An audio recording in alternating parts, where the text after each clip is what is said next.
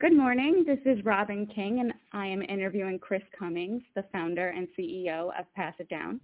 It is the morning of November 6, 2018 at 11:14 a.m. and we're going to start our interview. Hi, Chris. Hello. How's it going? Good. Um, although I got a lot of answers from your website regarding Pass It Down and why you started this platform, I thought for the sake of this interview and the class, I would re-ask a few questions. Is that all right? Absolutely. Okay. So before we dive deep into my questions, would you mind telling us a little about your company and the award-winning storytelling platform, Pass It Down? Yeah, absolutely. So Pass It Down is a, uh, a, a, digital storytelling platform that we uh, license to cities, um, libraries, museums to create a way to collect and organize and showcase all of their stories and content and archives, and then to be able to display that on any device, whether it's a phone, a tablet, and a computer for web presence, or to be able to deploy that across um, any touchscreen uh, where we can create interactive exhibits and experiences for our clients. Thank you. And when did you have the idea to start your storytelling platform, and when did it come to fruition? Um, sure. Uh, sorry, didn't mean to interrupt. Oh, there was just another part to that question, but as soon as you finish that, I'll, I'll ask that one. sure. Yeah, so um, you know we've we've since expanded and, and pivoted to focus on what we're doing now. It wasn't where our roots lie though. Um, the the original uh, mission behind Pass It Down was very focused on families and family story preservation. We wanted to put a, a digital biographer in everyone's pocket. Um, the reason we wanted to do so is that my my mom had gone sick. My mom Barbara, who's since passed away, had uh, multiple sclerosis, and then she developed um, early onset dementia in her 40s. Um, I was my mom's power of attorney and caregiver until she passed away, and uh, I remember during that process of navigating, you know, Medicare, Medicaid, assisted living, nursing homes, and all that jazz, um, really wanting to be able to record my mom's life and her stories because I knew I was running out of time and she was running out of time. Um, and uh, I was struck by how expensive biographers were. So, so the original mission was to take that expertise, those questions, and to be able to guide any family uh, through the process of recording their family memories uh, with an application um, on everyone's phone. I'm so sorry to hear about your mom. And is I, I see on your website that you also have something called Greeting Story. Is that something that is um, before Pass It Down or um, after Pass It Down? Uh, that's something after Pass It Down. What we uh, what we realized as we were we were helping on the family storytelling front is that there were a lot of families that were coming to us saying we we love what you do, but you know I've got a, a grandfather in hospice who's 92 or a grandmother who's 89 and um, they just don't feel uh, comfortable or don't with technology and they don't trust it. Is there any way you could you could help us? And uh, what we also found was that there are a lot of people who have uh, memory books, kind of like baby books, and you know books you give to your your parents or your grandparents, but no one ever finishes them because they feel like a lot of work. Uh, so greeting story, we took um, our guided question sets and we broke this down into greeting cards because greeting cards are something that are very familiar to everyone, uh, particularly to older generations. Mm-hmm. And we created a project where you could uh, record a loved one's memory through a series of greeting cards you would give to uh, to a grandparent. That's a great idea.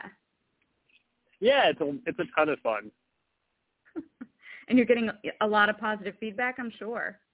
We are, particularly in uh, senior living communities. Um, they're a great. Um, they're also a great way to create like a conversation starter and community engagement. Fantastic. Now, when you started your storytelling platform, did you work alone or collaborate with any other partners?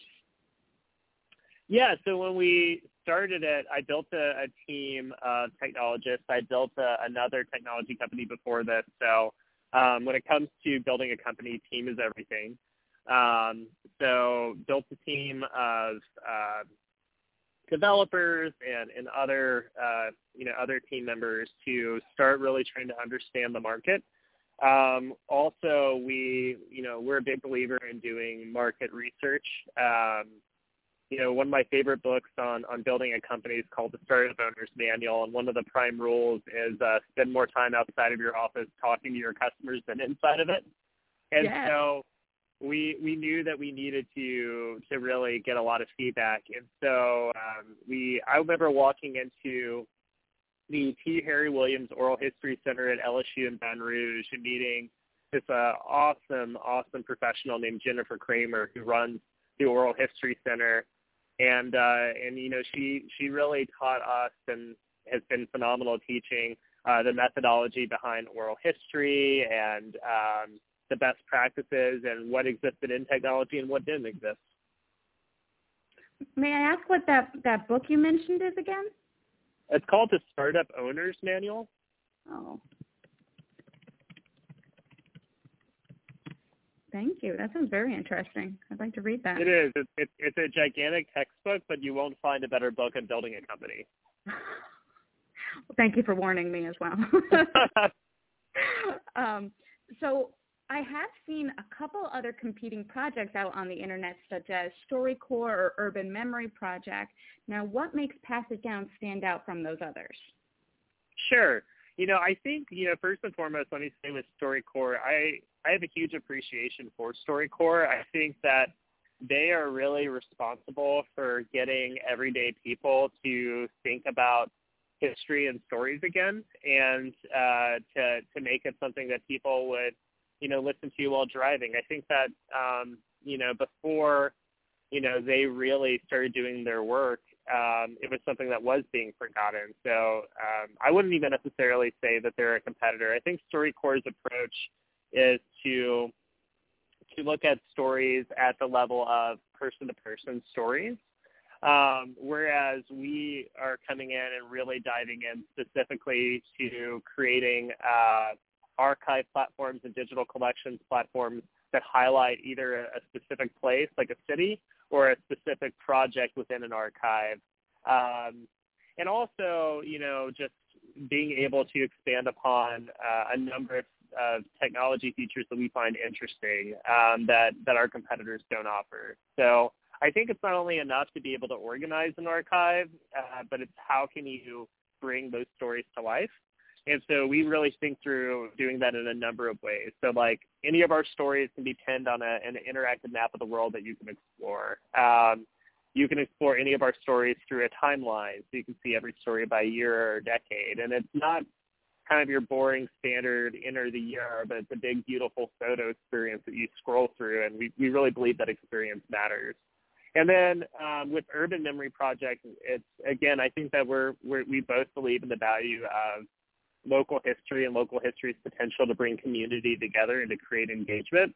Um, we're just really focused on the tech platform side of that and creating a plug and play solution for any community in the world. And and I completely agree with that as well. That's a very standalone item as opposed to your your platform. Um, sure skipping down to one of the alternative questions, as you just mentioned about the story map, I'm a personal fan of that story map. I love it. we are, do too. Are there some users' uh, favorite features of your platform? Or what? You know, what are, I, I, I think the map and the timeline are, are by far the most engaging experiences that we see. Um, you know, we've, we've created new um, exhibit and kiosk modes. So when you're deploying our platform on a touch screen, we, we reformat the, the experience to be designed for that. Um, and and I think that you know what we've seen is uh, incredible amount of engagement. You know, we launched a new museum for the communities of Lake Forest and Lake Bluff about three weeks ago, and uh, you know it was the coolest thing in the world to see five-year-olds and 85-year-olds all interacting and exploring uh, an archive and the history and the stories of, the, of this museum. Um, and and the, just to see the smiles on their faces, I you know that's that's what we were really passionate about the smiles on their faces. I love that. yeah, well, and the and the other thing I think is interesting too that we are big believers in is that digital collections should be able to evolve and feature different parts of the collection based on what's going on in the calendar to create engagement. And, and so like what I mean by that is like if it's Women's History Month, um, it should be possible for a museum to be able to search in their collections and then feature you know any content that would fit within that topic. And and so it's a constantly evolving platform focused on engagement based on what's going on in the world.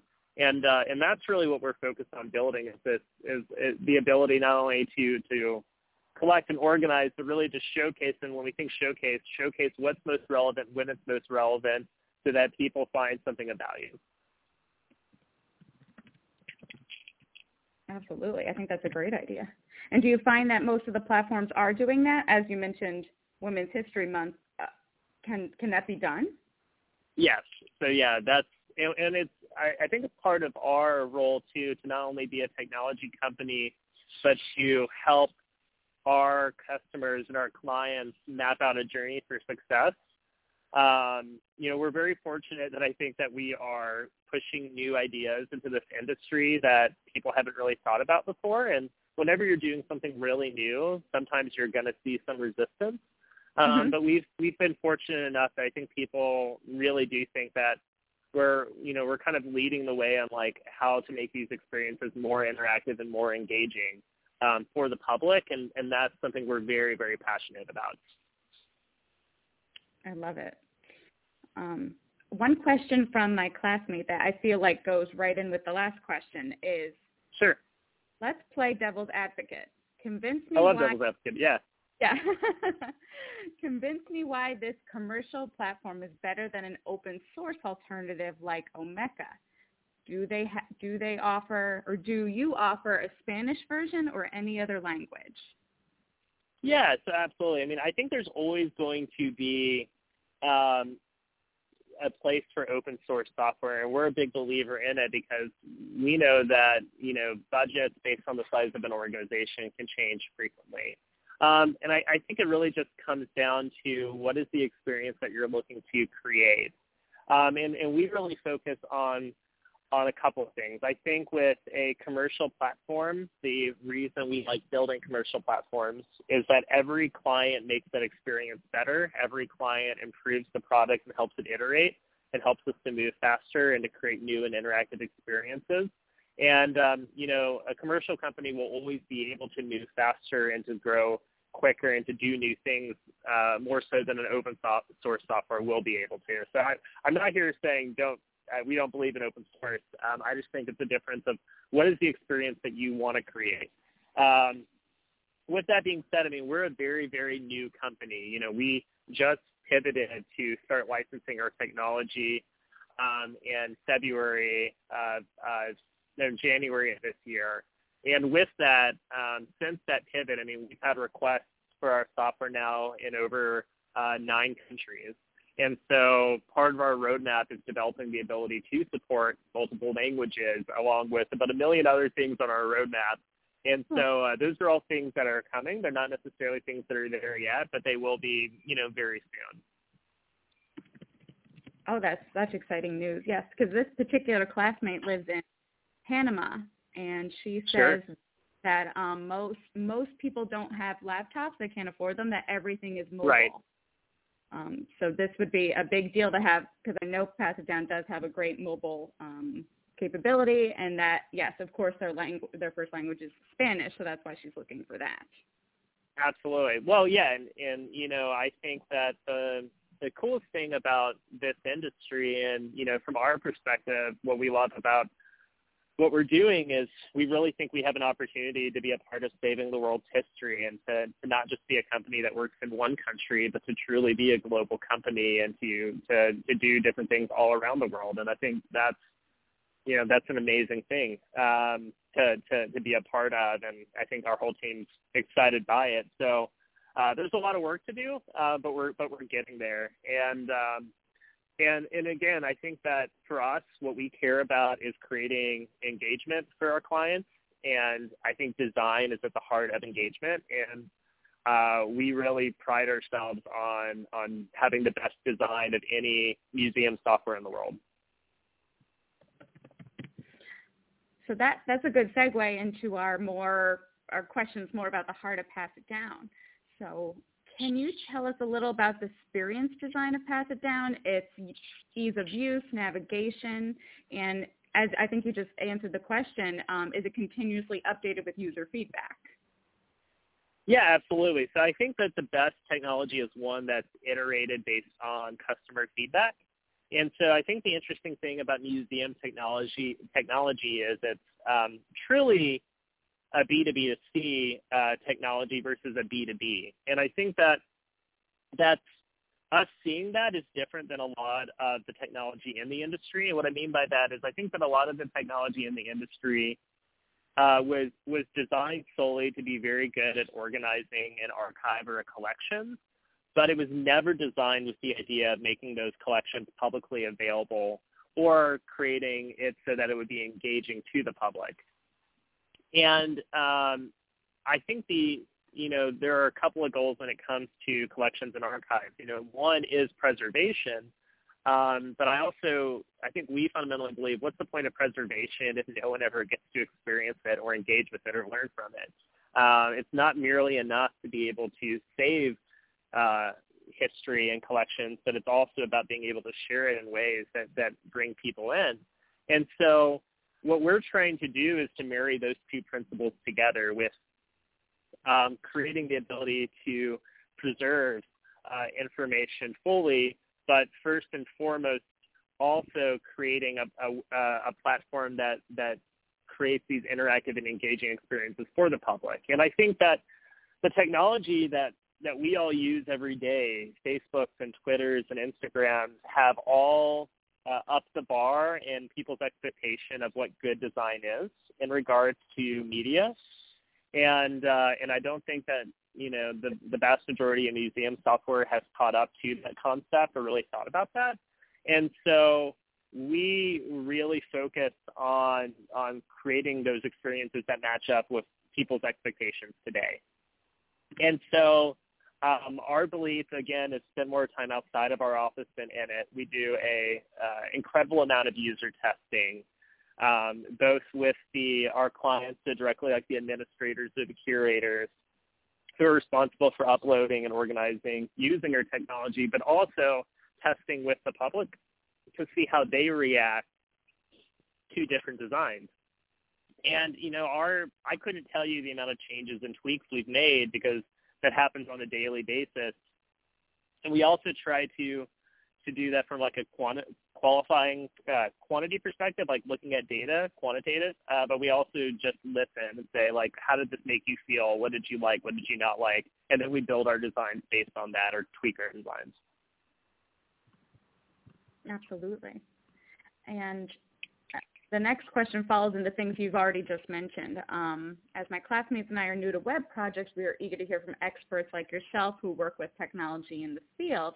And when developing Pass It Down, did you perform uh, formative evaluations, conduct interviews, create user personas and stories, and what did you learn from these findings? Yeah, all of the above. I mean, I think you know, first and foremost, we we started looking to have a, a number of advisors that were experts uh, on the technical side of the field. So experts on oral history, experts in the museum space, experts in the library space, and we just really listened. Um, I think the key is to ask a lot of questions and to say, you know, what is the technology you're using? What does it do that you like? What does it not do? What where are the gaps? And sometimes you see things that they don't. So it's it's listening and then saying, well, what if this is possible, and then presenting something maybe they hadn't thought of. Um, you know, in terms of user personas, it's you know that's broken down again into two different, two very distinct groups. One is our clients that are licensing the technology and understanding them and their needs, and then the other user persona are the the public who will be who is your audience who will be experiencing this um, and, and what type of ways will they be experiencing this and then and then testing once you understand that user persona um, you know that's little things like i mean that could be if you're looking at doing truly like intergenerational design design for people of all ages um, there's a number of things that are important. Little things like the font you choose the size of the font the icons you choose um, the colors you choose. Those are all considerations in regards to how you, you lay out the technology. did you create a minimal viable product, an MVP?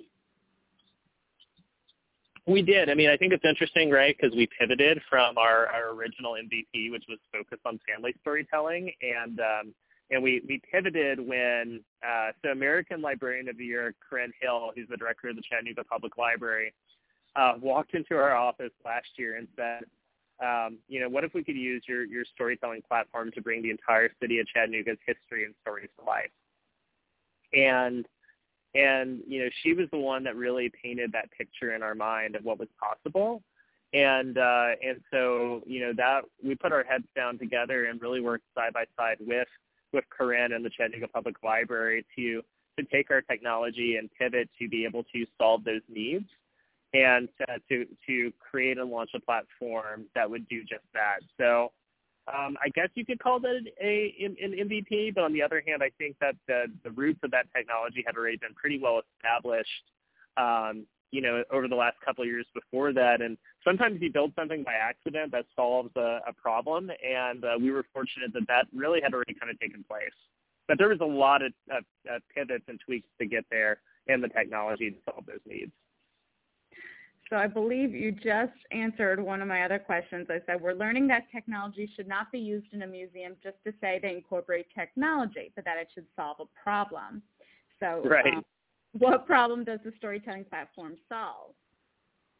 A number of things. Um, I think that a lot of museums have limited footprints, and um, and it's very important how they design and use the space that they have.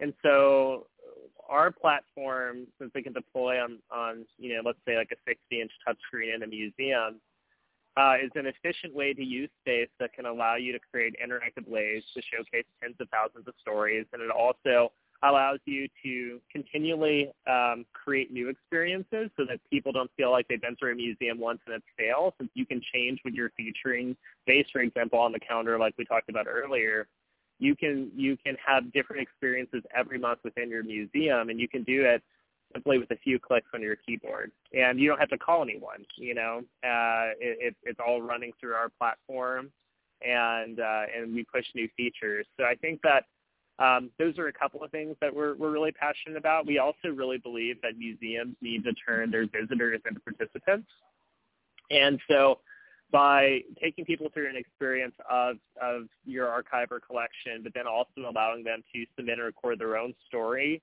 uh, if they have one about the museum or the experience or the topic, it allows them to become a part of that and form a bond between the museum and themselves. And we're very, we think that's really critical as well. Um, and also, I mean, I, I, there are a lot of uh, it, there's some change going on where I mean, up until really the last couple of years, a lot of people wanted to keep their archive behind a uh, a locked vault. They didn't want you know information to be publicly accessible, or even if it was publicly accessible, the experience was so awful that there wasn't going to be any engagement with it. So we're really focused on more than anything those you know those words uh, in community engagement, visitor engagement. I think that's really really important for museums uh, to create sustainability. Absolutely. And I'll jump to, since we're on this topic right now, um, so as a platform for participatory projects, um, what challenges do cultural institutions face when implementing them? Yeah, absolutely. I mean, I think that to, I think there's a mistake in all technology, which is build it and they will come. Yeah. Um, I, and I that you know so often people believe that, and um, you know, we're we're not a marketing company. It's not what we do, but we do have a lot of experience in knowing and, and helping organizations to think through how they market and create participation.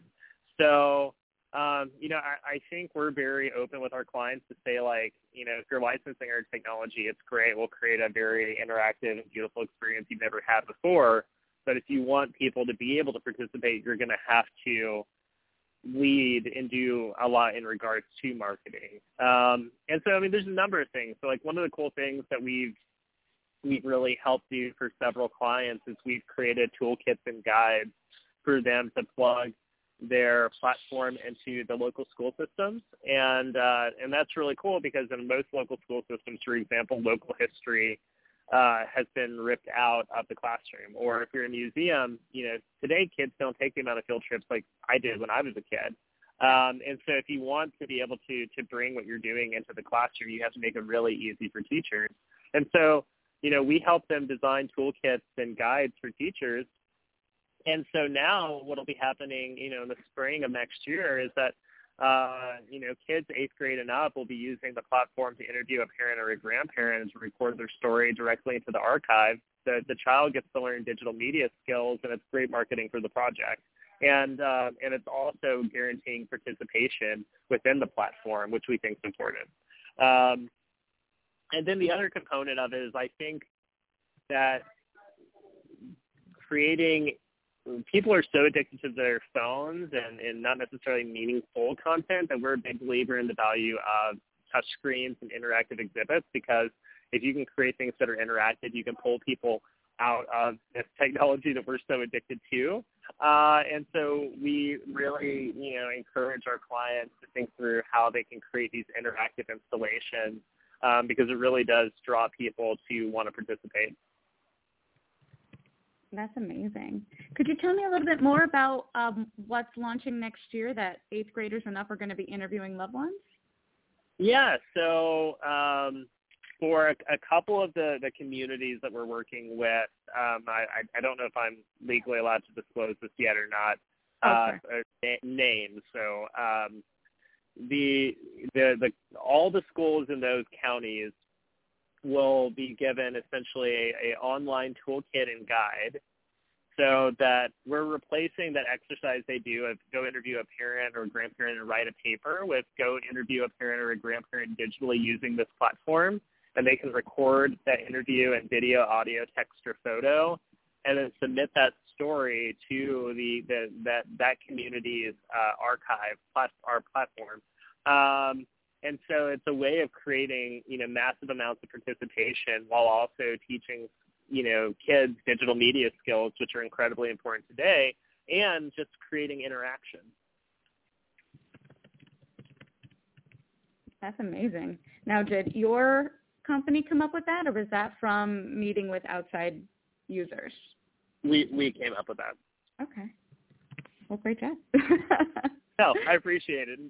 Um, but I mean, you, you know, I, I, I won't take all the credit for it. I mean, I'm sure at some point it came up as well. But I mean, we really like to think through what are the groups that are in need of activities that are meaningful that relate to this type of technology. You know, the the the opposite or another group uh, that we think really has a need for this is senior living communities um, on the same side of things, and they're in desperate need of meaningful activities. And um, you know, our community, since they're the ones licensing the technology, are then able to make this available to these senior live, senior living communities um, at little to no cost.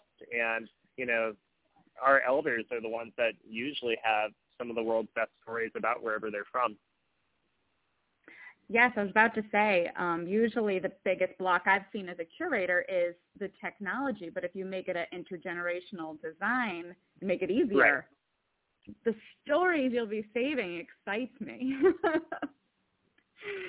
um, Absolutely. So, as a story platform, um, oh, do you see your story platform as a way for museums to share their authority with users? And have you found any museums having issues with letting go of that control? I feel like we've talked about that a little already. No, I would say we're actually empowering the museums to have control they haven't had before because the technology is so easy to use and it allows them to feature and highlight whatever stories they have that they want to showcase.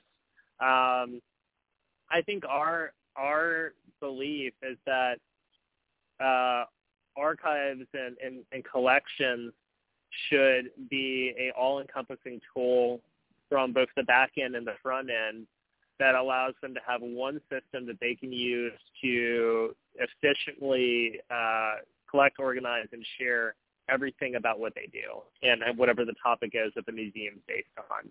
Um, so I think it's the opposite. We're we're making it their lives easier instead of harder. That's you're the first person to say that, and I really like how you put that. um, because as you were saying, you know, a lot of museums, you know, up until a few years ago, keep their archives behind a vault and key. Um, they do, yeah. So, and, and I know that very well myself. So, making this easier and empowering the museums, I think, is huge. I think that makes it a lot easier for them to make it a participatory opportunity. Um, Absolutely. They, they, sure do love their control, so I do know that. um, so, the first cultural institution you worked with, did you say that was Chattanooga? It would be, yeah. It'd be the uh, the Chattanooga Public Library. And which what, and that project kind of evolved to to be representative of like the city of Chattanooga, and there's about 15 uh, public-private partnerships that are all part of that project. Wow. And what was the type of helpful feedback um, that improved their user experience? Um, you know, again, it, it goes down to doing a, a lot of interviews, um, looking through, you know, the the collections that they had and thinking through like the, the thematics of like what those collections represented or represented and um, and how to best show that. And uh, and then um, you know like doing for example community events. So events where we had uh, kind of an opening session around the history of Chattanooga and how we were very concerned that the history of Chattanooga was being lost and it wasn't being preserved. And we gave people an opportunity to come and interact with two different exhibits that were set up and um, had about 100 plus, 200 plus people in the door um, to all kind of have these, uh, to, to have a chance to see and learn. So Chattanooga is interesting too because about six or seven years ago, the city uh, or a group raised about $10 million to build a local history center, and that history center never opened. And so those archives have been sitting gathering dust for about five years, and I think that's a that's a terrible waste. Yes. So I'm I'm glad they glad they found you. Me too.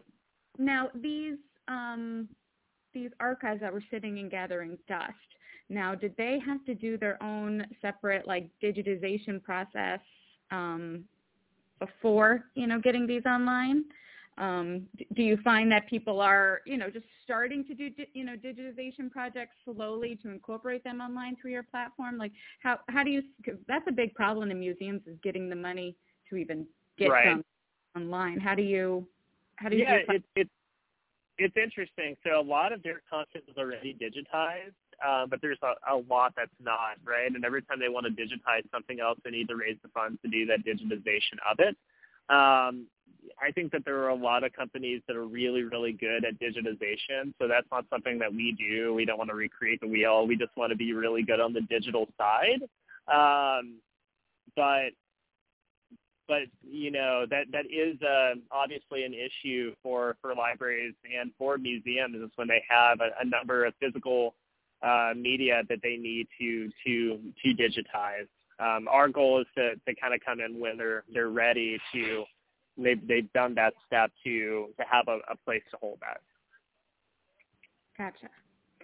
Now, I believe again, I'm glad we keep going back to a lot of the things you've already said. So we've read a lot of articles in class regarding web and digital projects and their poor marketing efforts. Um, right.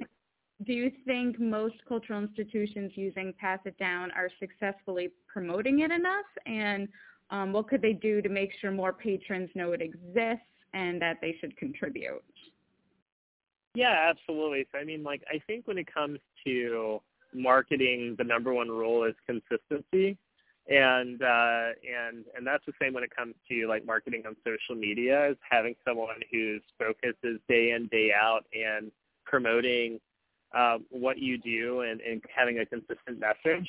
So we really try to, to help our clients think through that. Um, little things too, like, you know, simply putting up an Instagram post isn't enough. You need to be using about 30 hashtags and to strategically think through what those hashtags are so you can have reach and, and get people to, to, to find your content. And also it's, um, it's also important, I think, to track uh, data like how long is someone on your on your museum's website? What are they looking at? What are they not looking at or bouncing by? And i i don't think you know that's something that a lot of companies are doing or that even a lot of museums know to ask and so there's a lot of education that's there but i think that uh, we'll continue to see people becoming increasingly aware and more educated around these topics into the future. I agree, absolutely. And you, we had um, previously mentioned that you have just launched um, a new museum interactive at the Lake Forest Lake Bluff Historical Society, powered by your platform. Now, how, how did that go? It went really well. I mean, it was uh, several hundred people there was nothing like seeing, you know, a guy that was 85, 86 that, you know, was exploring, you know, every screen for 10 to 20 minutes. Um, I mean, and, and just seeing how people interacted with it, we've seen their engagement and the number of visitors skyrocket for them, and people keep coming back. And um, you know, we we we couldn't be happier oh, it's it's so good to hear that people are more people are coming through their doors to see this interactive and use it. Yeah, an, an incredible number more. Yes. That's that's amazing. I love to hear that. um, I think I, I think really and truly people today want to be wowed. I mean, I it goes back to our belief is that people are so addicted to their technology and their phones that it's really important to create experiences that are that are larger than that that pull them out and uh, and not only for them to interact with it what we saw was that people would gather around a screen and they would all just start talking talking about what they see talking about I, oh I remember this I remember when this happened and it was seeing those conversations among uh, multiple museum visitors that didn't know each other but found a way to connect that we found really inspiring that is incredibly inspirational. That's what you want in a museum for them to have conversations. Right. That's amazing. Um, and I believe you've already mentioned, um, you know, one of your upcoming projects with the school system. But what other um, projects are you excited for um, in the future? If you can talk about them. Right. Uh, let's see. I'm trying to think of what I'm allowed to talk about and what I'm not. um, so there's about six other projects we have coming down the pipeline that I'll be able to share, you know, hopefully in the next couple of weeks. But I, I don't think we're allowed to share them yet. Um, but multiple, uh, multiple historic locations, uh, multiple cities. Uh, we've done some projects with some of the world's largest brands uh, on their side in terms of their history and their legacy. Um, we, we, we I, I can't say who, um, but a number of different unique projects that we're working on. Fantastic. Um, and just two more questions. Um, sure. First, what are you looking forward to for the future for your company? Uh, there's so much. Let me try and think through what I what I want to choose. um, I yeah, I think the best thing about what we do is we get to learn a little bit about everywhere about every client's story, their history, whether it's a, a topic or it's a, a museum, and whatever they're focused on. Like our team loves that, you know, getting to to to learn. Um, but in terms of like what we're excited about for the future, I think expanding our reach globally is something that we're very passionate about. Um, I think where we see ourselves is that you know there's a lot of talk, talk in the museum space about AR and VR, and we do find that exciting. But we really view ourselves as laying the foundation uh, for for for collections within a museum and recreating what those collections are. And we want to continue to expand how to make it more interactive to interview and gather stories from your visitors to make them participants. And uh, we have some exciting things planned that we've already designed. We just have to build uh, to be able to make that possible. Okay. Um, my apologies. I you said I had one last question, but this is more of a personal preference one. So I personally, having done the Peace Corps, um, have seen third world country museums be incredibly neglected due to yes. money. Um, I'm not sure if in the future, um, just keep in mind that there are museums out there that you know don't have people like yourself to save their stories. Um, and and I'm just I'm a, that's one of my end goals in life is to help particularly the National Museum in Niger um wow. you know, preserve their items, you know, if it's through um digital platforms or not. Um so I absolutely I hope, yeah, sorry, absolutely no like that's you're you're absolutely right. I mean it's a um that in itself is something that we see too. Uh, we also think that disaster archives is a is something we're very passionate about.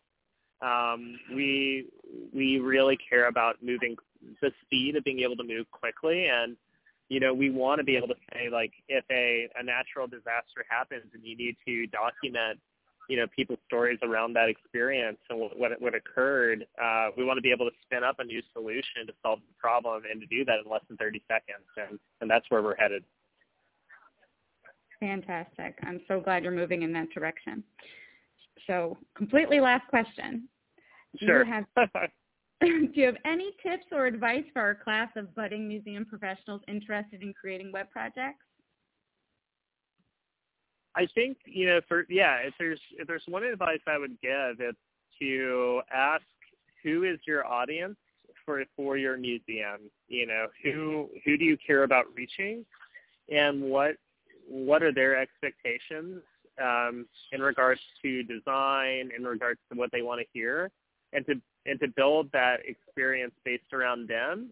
Um, because ultimately, that's how you get them to come back and to really have a powerful experience. Uh, that and listen, but always trust your gut. That's that's kind of our, a, a big role to us.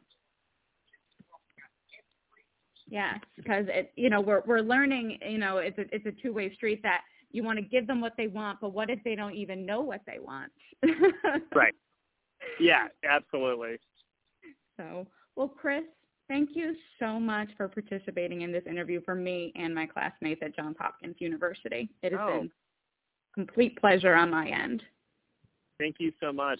And, uh, you know, and, anyone that wants to reach out to me, uh, my email is chris at passitdown.com. We really appreciate the opportunity for this interview. And um, I, I think the, the work that you and your classmates do is incre- incredibly important. And um, uh, I, I think it's great that it's what you do.